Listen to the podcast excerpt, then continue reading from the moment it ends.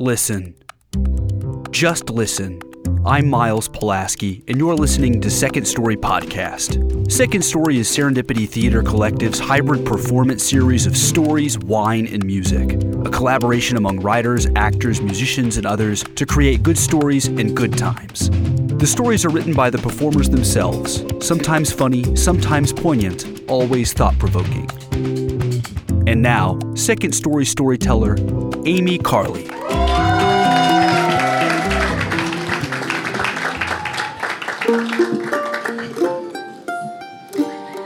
My mother died on December 28th, 1998, at approximately 4:30 a.m. She'd had cancer for a year and a half. It was terrible and awful and sad, and I hope that no one that you know or love ever ever ever dies. There, that's out of the way. Now on to the story. When my mother was dying, I thought I was fine. If you asked me how I was, I would say, I'm fine. and then say you'd ask, How's your mother doing? I'd say, Oh, she's good. Good. Good. I was 28. I look pretty much the same as I do now, minus 10 years. I was just getting over a bad breakup, and although I was quite skilled at fooling myself and occasionally others, my skin betrayed what was really going on. I had developed a rash all over my body my shoulders, my chest, all over my face, these little red bumps.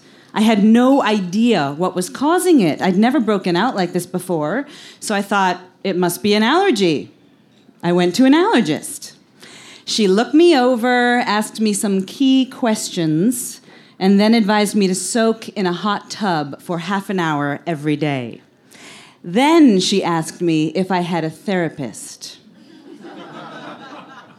to which I replied, no, because this was an allergic reaction. I was fine. I can handle it. How are you? yeah. At the end of November, having just returned to Chicago, where I lived, from Boston, where I grew up, where my parents lived, and where my dad and I had just admitted my mom to the hospital for what would be the last time, I met a guy named Shannon Parr. We started seeing each other. Yeah, that is totally his real name. I'm just betting that he's not here right now. Phew. he was very good looking and a poor, egotistical, selfish, jerky actor. All the qualities I look for in a man. now, this is what that allergist should have given me a prescription for. Let's face it, I needed more than a half an hour bath every day. And here it was, all wrapped up in a tall, lean, blue eyed package. Boom, chicka, boom. Meanwhile, back home, after subjecting my mom to all of the standard punishments that they reserve for those people who are really, really suffering lung taps, cisplatin, radiation they told my mom that there were no more treatments they could give her, transferred her directly to a rehab center after discharging her from the hospital, and told her that she was there until she could regain her strength before eventually going home. Now, my dad, I flew home to Boston the next day. It was December 23rd. It was snowing outside. It was Christmassy. My dad picked me up at the bus station, never, ever at the airport. And we went straight to the rehab center. It wasn't such a happy place to be at Christmas time. Well, I imagine not at any time, really, but especially not at Christmas time. It was brick on the outside, and on the inside, it was quiet. I don't really remember what it looked like in there, but it felt like everyone in there was dying. The patients, the people who worked there, my dad and I. It was really heavy. And it dawned on me that by rehab center, they meant place to die. And by going home, they meant to heaven or whatnot. I realized that a miracle was not in the works for my mom. Seriously, until that moment, I had never admitted to myself that my mother, May Wood, could die. And I don't think that she ever admitted that to herself. So there she was, looking like the sick little girl, so weak, morphine drip, laying propped on her side to take the pressure off of a bed sore that had developed on her coccyx. And I moved in and I stood between her and the woman dying in the bed next to her. And I leaned down and I said to her, Hi, Mom. And I kissed her on the forehead. It felt so weird to do that. Do you want me to take you home? And she said, Yes, honey. I reasoned with my dad to get him to sign the DNR. It wasn't easy for him. I felt like I had two really sad kids. And then, after a brief meeting with the resident therapist, we arranged for hospice to come to our house the next day. We also arranged for a hospital bed, a commode, a wheelchair, and some physical therapy contraption thing. Right, only thing we needed was the bed. And lastly, on our way out, they advised us to buy her one of those blow up plastic donuts to make sure that the bed sore didn't get any worse. And then my dad and I headed home to prepare for her arrival the next day. Now, it had been a couple of days since Shannon and I had been together, and I could feel, I just knew that I was getting a yeast infection. You just know, trust me. Without going into too much detail, you know. Now, this can happen to a woman after she starts having sex again after having not had it in a long time. Whatever. A good guard against this is eating yogurt every day, but once it is coming on, swimming in an ocean of yogurt is not going to save you. Although, when you are walking around with a yeast infection, that sounds really good, believe me. No, nothing is going to save you. You are going to get it and you are going to have to treat it or you will suffer. Now, for those of you, those few, few of you, and all the men who are sitting out there thinking, oh my God, I have never had a yeast infection. How bad could it be? well, let me tell you, it is fucking hell. It's technically an imbalance of yeast in your vagina, and the reason you know you have one is because you get really itchy down there in your hoo ha, all over it. And the longer you wait to treat it, the more incredibly, unbelievably itchy you will become. And the worst thing that you can do is scratch. And it is the only thing you want to do besides swim in an ocean of yogurt. if only. So, my dad and I get home to the house that I grew up in. It's a split level, four floor house. It's not really big, but it's not really small either. And we go about arranging the bedrooms so that my mom's hospital bed and all that other crap would fit in there. Now, it was about eight or nine when we got home, and I knew the CVS closed at 11, and I had to get there and get my medicine that night, or I would be screwed. So I volunteered to go get the blow up donut. No need for my dad to know that I had a yeast infection after we moved their king size waterbed from the fourth floor bedroom down to the basement and brought up a single bed for my dad to sleep in. Big mistake. I thought I could make it. Little did I know that this fucking waterbed came in 20 heavy individual tubes of water. You know, so that if one person rolled over, the other person wasn't all sloshing around, which translates into 40 trips up and down three flights of stairs, not including the frame. Which maybe I could have done had my dad and I split it, but my dad ended up disassembling the bed and I made the trips myself. Now, have you ever had the chicken pox? Or scabies? Anybody? Scabies? Or maybe poison ivy at its worst? Now imagine that condition in your privates. Okay? Now imagine running up and down 40 flights of stairs.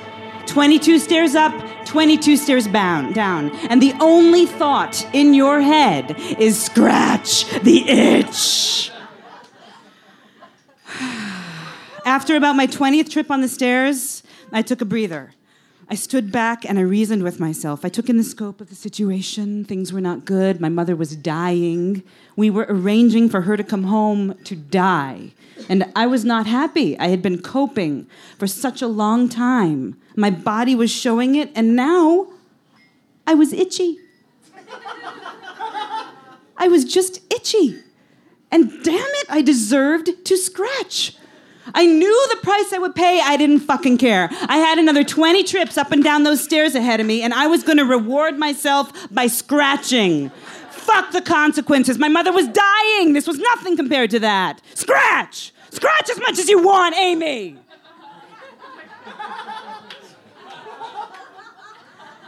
And I did. And it was good. Oh my God, it was good. I continued carrying the heavy tubes of water downstairs to the basement, stopping every two or three trips for a scratching break, and then continuing on. By the time I finished it, it was 10:45. I went upstairs and said to my dad, "I have got to get to the CVS now. I have a terrible yeast infection and I will get the donut. Is there anything else that we need?"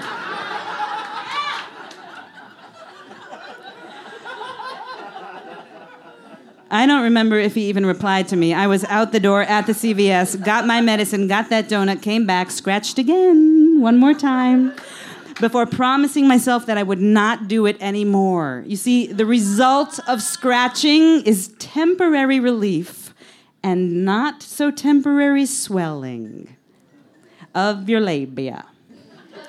Oh, they swell, boy, do they swell. And the more you scratch, the more they swell. And I had scratched a lot. I woke up the next morning and my labia were so wicked swollen that I could not sit down. I had elephantitis of the labia. No exaggeration. I couldn't wear jeans, not without looking like I had a load in my pants. I mean, it was like something for the medical books. It was fascinating and scary. And by that, I mean they were wicked swollen. I had to go up and down the stairs sideways. And so it went. My mother arrived home in an ambulance, and let me tell you, those EMTs are fucking pros. They are so nice, so good at what they do. They got my mom into our house and up to her bedroom without a bump. They fit her securely into the space vacated by that fucking ginormous waterbed that had cost me my ability to sit down. And then my brother and his wife arrived from Chicago after scrambling at the last minute to get tickets home. My sister and her husband arrived from Virginia after canceling their trip to India to visit my sister's in laws. You see, we had all tried very successfully not to expect this. But that didn't make it not happen. It was happening, and it was awful. And I was walking as if I were harboring a small Nerf football between my legs. So it wasn't long before my whole family knew the entire saga of my lovely yeast infection. Good looking loser actor guy, sex, rehab center, small itch, ginormous waterbed, big itch, bigger scratch. I mean, I couldn't help talking about it. Come on! My labia were so incredibly large. well,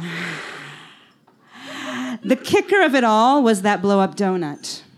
Remember that little plastic donut that I'd bought for my mom at the CVS? Well, it turned out that she couldn't use it. It just didn't work for her. It wasn't comfortable at all. She couldn't sit or lay down on that thing.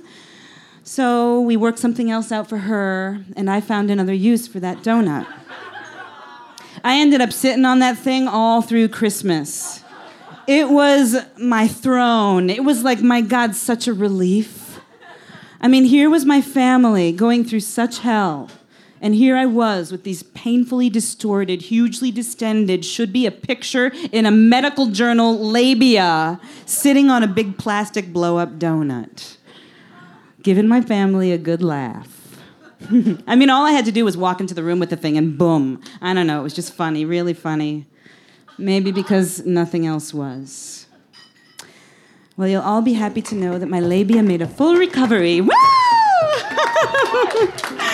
You're going to have to take my word for it. Thanks in no small part to that blow up donut. the last gift that I ever got from my mom, and the last gift I ever received from my mom. I still have it, of course. The end.